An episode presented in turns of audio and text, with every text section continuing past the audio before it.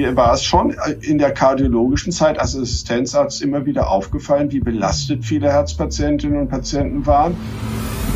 Für mich war das sehr neu, dass es überhaupt so ein großes Feld der ähm, Psychokardiologie gibt.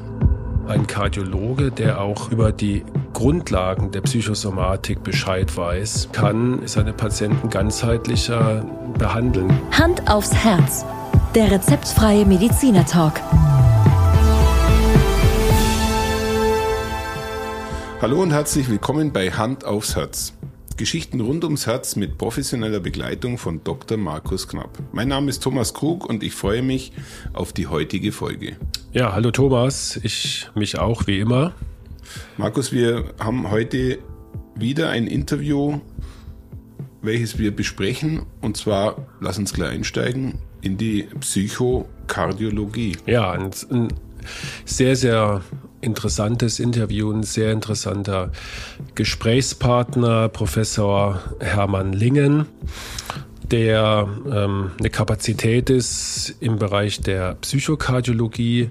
Ich habe ihn persönlich kennengelernt im Rahmen meiner Zusatzausbildung zum Psychokardiologen, als äh, der ich mich seit ein paar Wochen jetzt bezeichnen darf. Ähm, und ja, ich würde auch sagen, wir ähm, haben uns vorgenommen, heute gar nicht selber so viel zu sprechen, ja. weil das Interview sehr ausführlich und sehr lang war und wir lassen äh, Herrn Professor Hermann Lingen ähm, hauptsächlich zu Wort kommen. Sehr gerne. Klar war meine Einstiegsfrage, mich hat einfach interessiert, wie ist er überhaupt in diesen Bereich gekommen? Wie war sein beruflicher Werdegang? Und ich kann schon mal gleich vorweg sagen, das ist nicht uninteressant.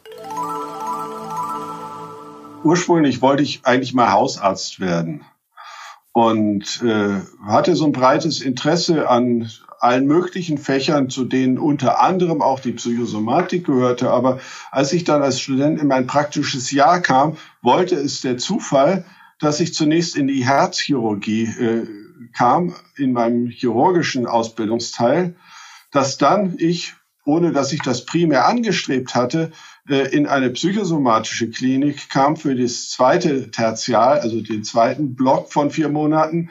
Und im dritten Block kam ich dann in die innere Medizin und wurde nun auch wieder durch einen Zufall dem kardiologischen Chefarzt zugelost. Äh, und dieser kardiologische Chefarzt fand es durchaus interessant, sich mit mir immer über Dinge zu unterhalten, auch manchmal zu streiten, die ich gerade aus der psychosomatischen Erfahrung mitgebracht hatte. Und äh, diesem kardiologischen Chefarzt, das war der Professor Kreuzer damals bei uns in Göttingen, gefiel es, jemand zu haben, mit dem man auch mal etwas kontrovers diskutieren konnte. Ich wollte ja nichts von ihm, ich wollte ja Hausarzt werden.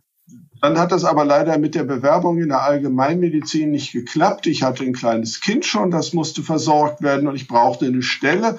Und dann sagte Herr Kreuzer, also wenn du was machen willst, er hatte dann so eine väterlich joviale Art, was mit Herz zu tun hat, dann könnte ich dir hier vielleicht eine Stelle anbieten.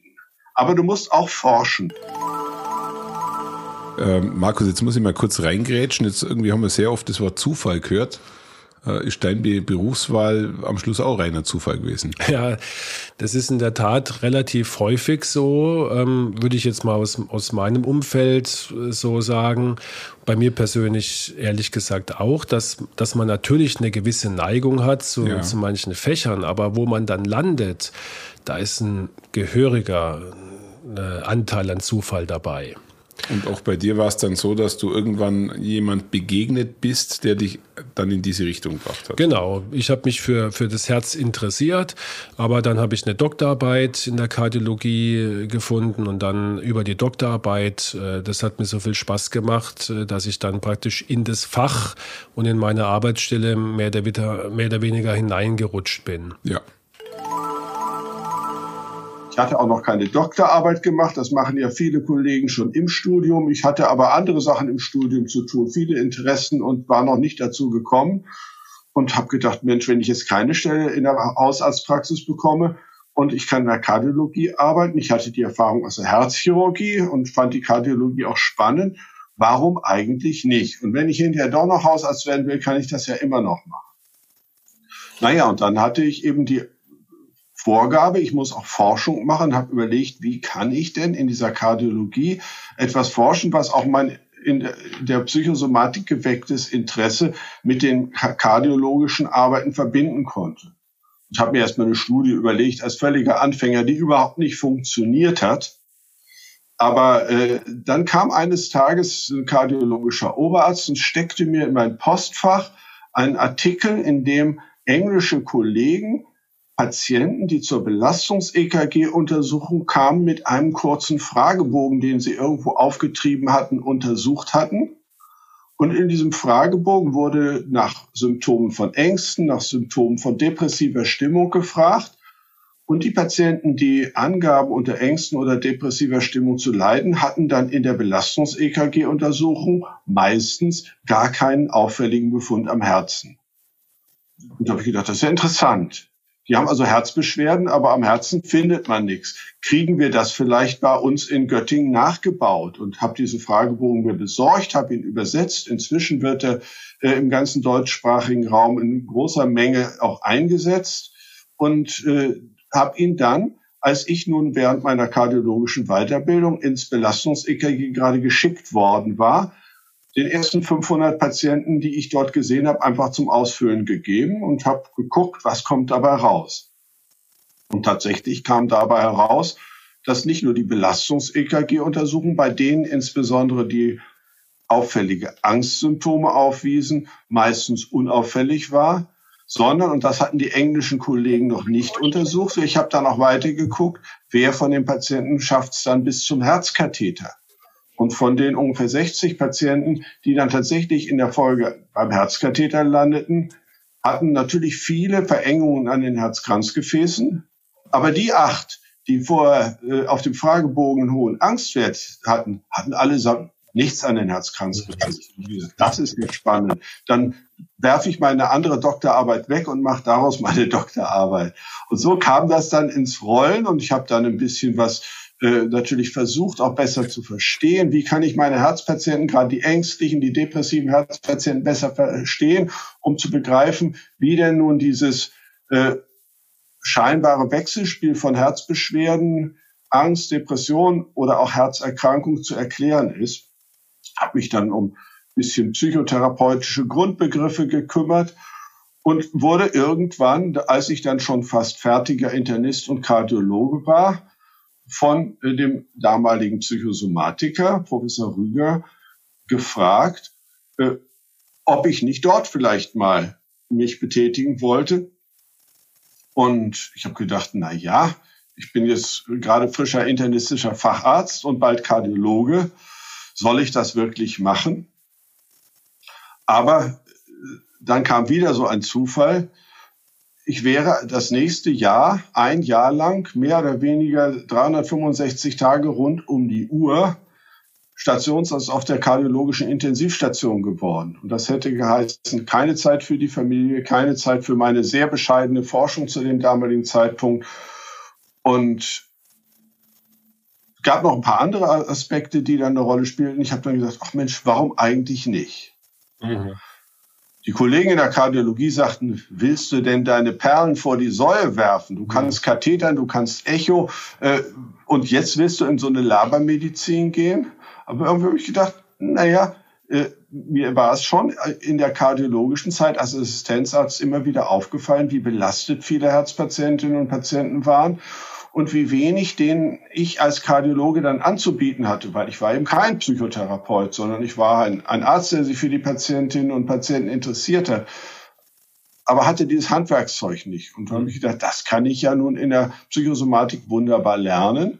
Und dann gehe ich vielleicht wieder zurück und bin ein besserer Kardiologe. Aber naja, am Ende bin ich in der Psychosomatik hängen geblieben, aber habe nie die Beziehung zur Kardiologie verloren, sondern habe äh, immer wieder äh, als dann angehender Psychosomatiker den Kontakt zur Kardiologie gehalten, bin dann konsiliarisch auf die kardiologischen Stationen gegangen und habe dann mit dem inzwischen sich entwickelnden psychotherapeutischen äh, Kenntnisstand den Patienten dann auch Behandlungsangebote machen können.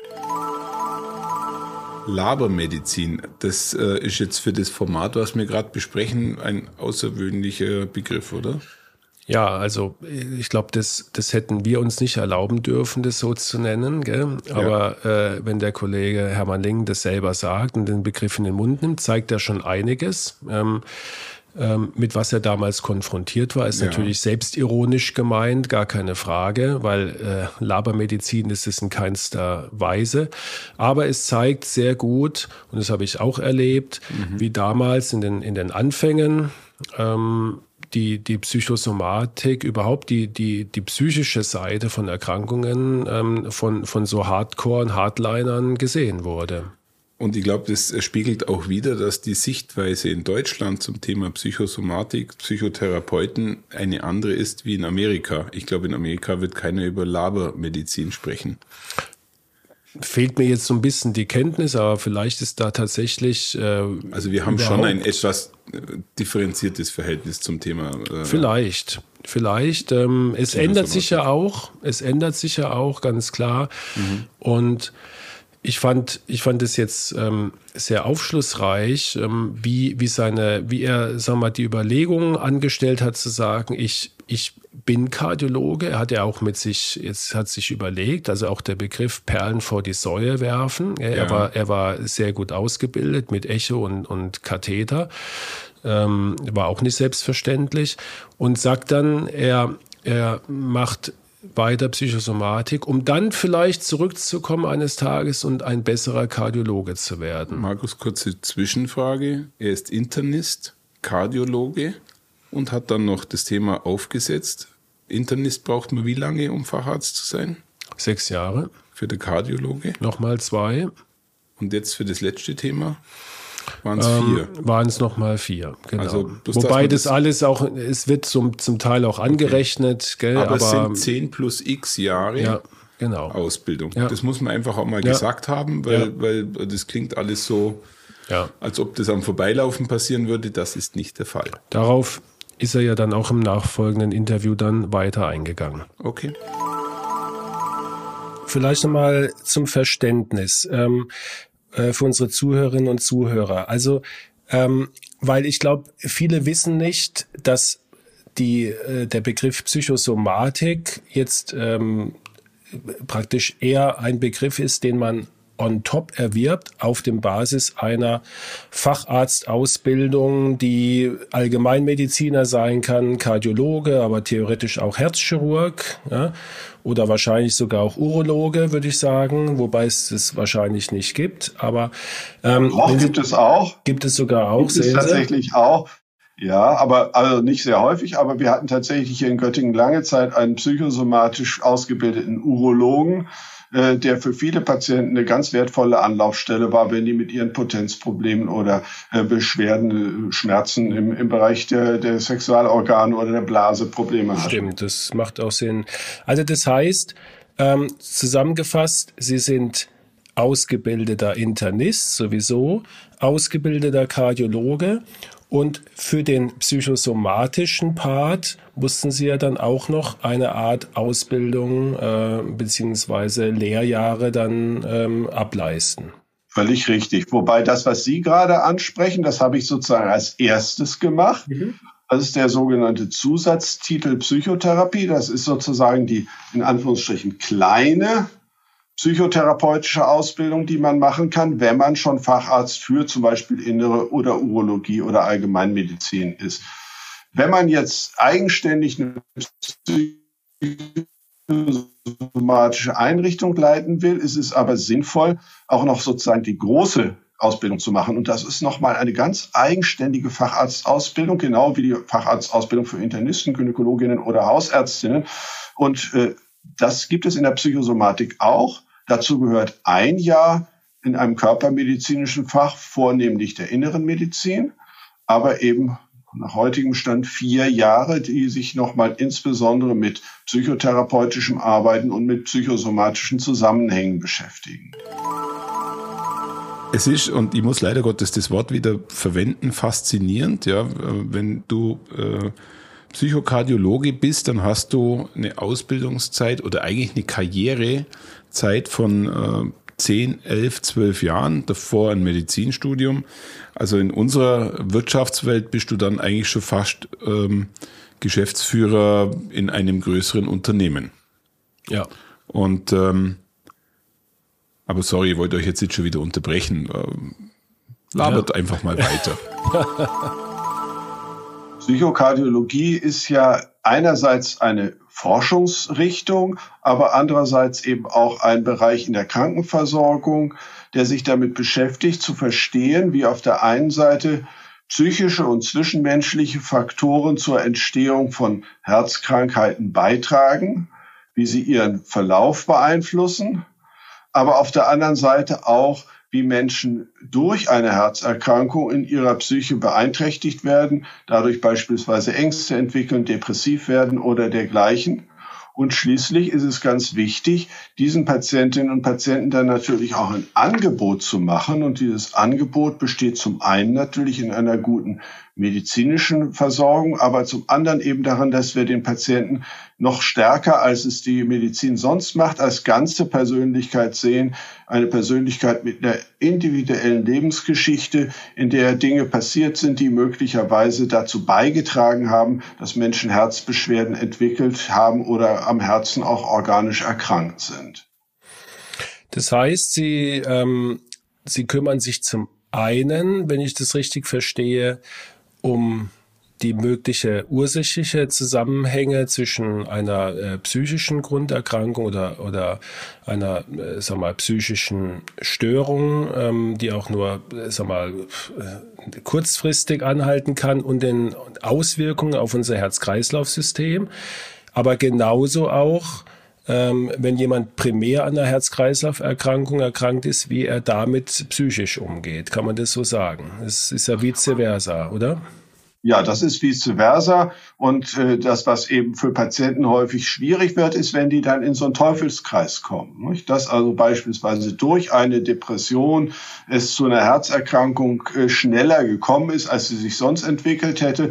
Wenn die Herzerkrankung dann selbst aber die Patientinnen und Patienten wieder an ihrer äh, Lebenskraft zweifeln lässt, an ihrem Selbstwert zweifeln lässt, wenn sie dadurch noch tiefer in die Depression rutschen. Das verschlechtert dann wieder den Verlauf der Herzerkrankung und so weiter. Und aus diesen Teufelskreisen Menschen rauszuholen, ist dann eine der wichtigen Aufgaben äh, in der Psychokardiologie. Eine andere ist natürlich schon möglichst so früh einzugreifen, dass die Herzkrankheit erst gar nicht entsteht aber es ist auch durchaus so, dass nicht alle Menschen, die Herzbeschwerden aus psychischen Gründen haben, gleich einen Herzinfarkt oder eine sogenannte Stresskardiomyopathie kriegen. Da können wir mhm. sicher gleich noch drüber sprechen, mhm. sondern dass manchen Menschen einfach äh, Stressfaktoren oder psychische Vorerkrankungen äh, Herzbeschwerden machen, ohne dass das Herz organisch erkrankt mhm. ist. Wir nennen das dann funktionelle Herzbeschwerden. Ich kann mir gut vorstellen, ähm, das ist ja jetzt eine, ein sehr junges Fachgebiet. Ähm, sie äh, leiten Kurse, äh, an denen ich auch die Ehre hatte, teilzunehmen äh, für äh, Kollegen, für äh, Kardiologen, aber auch für Psychologen, sich im Bereich Psychokardiologie weiterzubilden. Sie haben ein Buch über Psychokardiologie geschrieben. Ähm, Seit, was würden Sie sagen, seit wann ist da eine Dynamik zu sehen, dass das Thema jetzt wirklich nicht, wie Sie vorhin ja auch, auch sehr ehrlich gesagt haben, äh, belächelt wurden? Was willst du eigentlich mit dem Laberfach? Gell? Wann ist der Turnover passiert, dass es jetzt ein wirklich, äh, sag mal, auch im aktuellen Kongress in Mannheim zu einem, zu einem Fachgebiet wurde, das wirklich ernst genommen wird und das jetzt auch einen zunehmenden Stellenwert in der Kardiologie hat? Also ich glaube, da kann man so den, den Wendepunkt etwa gegen Ende der 1990er Jahre ansetzen.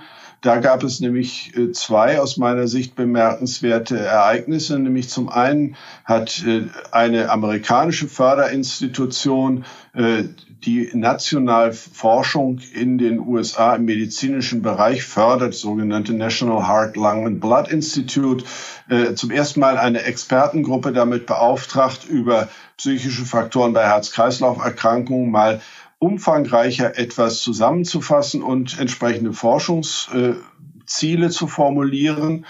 Und nahezu zeitgleich haben wir hier in Deutschland äh, eine Entwicklung gehabt, wo sich erstens in der Deutschen Psychosomatischen Fachgesellschaft, im Deutschen Kollegium für Psychosomatische Medizin, eine Arbeitsgruppe für Psychosomatik in der Kardiologie gegründet hat und wenig später dann von Professor Jordan aus Frankfurt die sogenannte Statuskonferenz Psychokardiologie einberufen wurde. Das war eine äh, Konferenz oder eine Reihe von Konferenzen, die sich über mehrere Jahre hinzogen, in deren Rahmen etwa 20, 30 Expertinnen und Experten aus Psychologie und Medizin äh, versucht haben zusammenzutragen, was es denn an äh, Forschungserkenntnissen zu verschiedensten Themen, die sich mit Herz und Psyche beschäftigen, gab.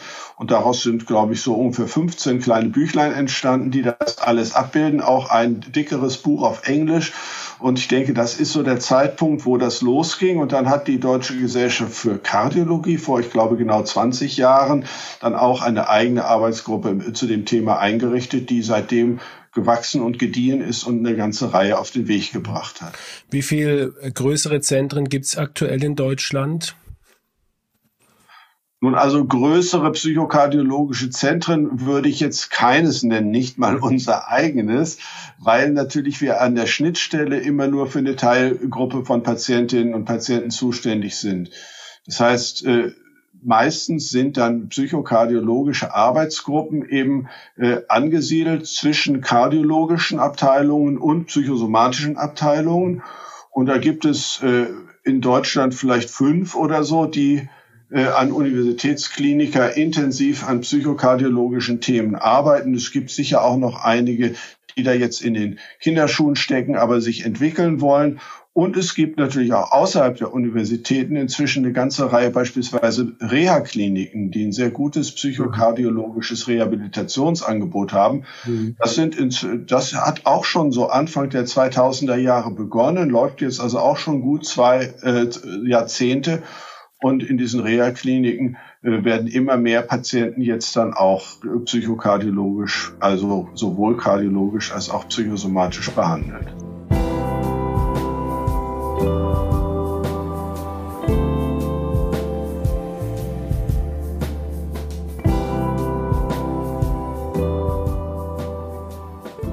Ich würde noch mal ganz kurz zusammenfassen, weil wir steigen hier schon in der ersten Folge aus, um dann in Kürze die zweite gleich zu starten.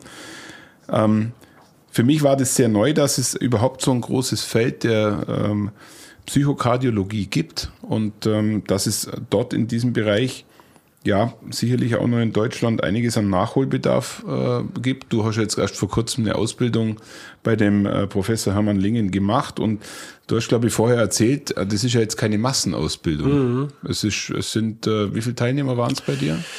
Wir waren 25 Teilnehmer, das ist auch so vorgeschrieben in diesen Ausbildungen, ja. weil du natürlich, ähm, ja, das hat auch was mit Übungen zu tun, die du da machen musst und, und sogenannten Balin-Gruppen, die dürfen eine gewisse Kapazität äh, nicht überschreiten und es macht doch dann äh, keinen Sinn, äh, so eine intensive Ausbildung, mhm. ich sage jetzt mal mit 100 Personen zu machen. Und äh, am Schluss kriegt man ein Zertifikat. Oder eine genau, Berechtigung, genau, genau. den Titel zu führen, oder? Genau. Ja. Okay. Und eigentlich ist der Herr Professor Hermann Lingen eine Person, die diese Berechtigung erteilt. Richtig, genau. Zeigt auch nochmal äh, schon die Wichtigkeit unseres Interviews, ja. Also ist jetzt nicht irgendwie am Thema vorbeigesprochen. Überhaupt nicht. Und wenn ich das vielleicht noch anmerken darf, ist ja auch, also ich habe mich da wirklich zum Teil wiedergefunden, was er da im, im zweiten Teil jetzt dieser, dieser Folge gesagt hat, dass ähm, ich überzeugt davon bin, dass ein Kardiologe, der auch über die Grundlagen der Psychosomatik Bescheid weiß, ähm, und die Zusammenhänge zwischen Herz und Psyche, über die wir ja auch schon die eine oder andere Folge äh, gemacht haben, ja. dass, dass, dass dieser Kardiologe natürlich äh, seine Patienten ganzheitlicher behandeln kann, wie wenn er eine Seite dieser Medizin komplett ausblendet. Und ich das glaub, fasziniert das, mich. Ja, und ich glaube, das wird auch durchaus spannend für die nächste Folge sein, weil dort steigen wir dann wirklich in diese in das Thema äh, Krankheitsbild und mhm. wie geht man damit um, wie geht man mit dem ganzheitlichen Ansatz um. Ähm, das werden wir ja dann noch im Detail mit dem Herrn Professor äh, Hermann Lingen besprechen. Genau. Aber eins muss ich drauf. nur sagen, eins muss ich nur sagen oder fragen. Ähm, die Ausbildung dauert sechs Wochen, sechs Wochenenden. Oder mhm. war so, so in, mhm. der, in, der, in dem Zeitfenster. Mhm. Beißt sich das mit anderen äh, Psychotherapeuten, die längere Ausbildungszeiten haben? Also, also wird jetzt eure Ausbildung zum Psychokardiologen ähm, bescheidener angesehen oder wird die respektiert oder ist die anerkannt? Also nicht jetzt in eurem Fachgebiet, sondern eigentlich weiter darüber hinaus gesehen? Oder sehe ich das jetzt gerade etwas, etwas äh, zu Nein, differenziert? Es ist überhaupt nicht mit einer psychotherapeutischen Ausbildung zu vergleichen. Wir ja. sind ja auch danach keine Psychotherapeuten, um Gottes Willen, noch ja. nicht mal im Ansatz, sondern ja. es geht um, wie gesagt, um den Zusammenhang, um das Bewusstsein. Und äh, wir werden in, den, in, den, in der zweiten oder eventuell auch dritten Folge, okay. werden wir da sehr intensiv drüber sprechen, äh, wie dieses Basiswissen, und mehr mhm. ist es nicht, mhm. nicht mehr, aber auch nicht weniger, ähm, wie, wie das okay. genutzt werden kann, um den kardiologischen Patienten besser einzuschätzen und schlussendlich besser zu behandeln. Schönes Schlusswort, ja. äh, Markus. Wir freuen uns auf die nächste Folge dazu. Ja. Bis bald. Danke. Ciao. Ciao.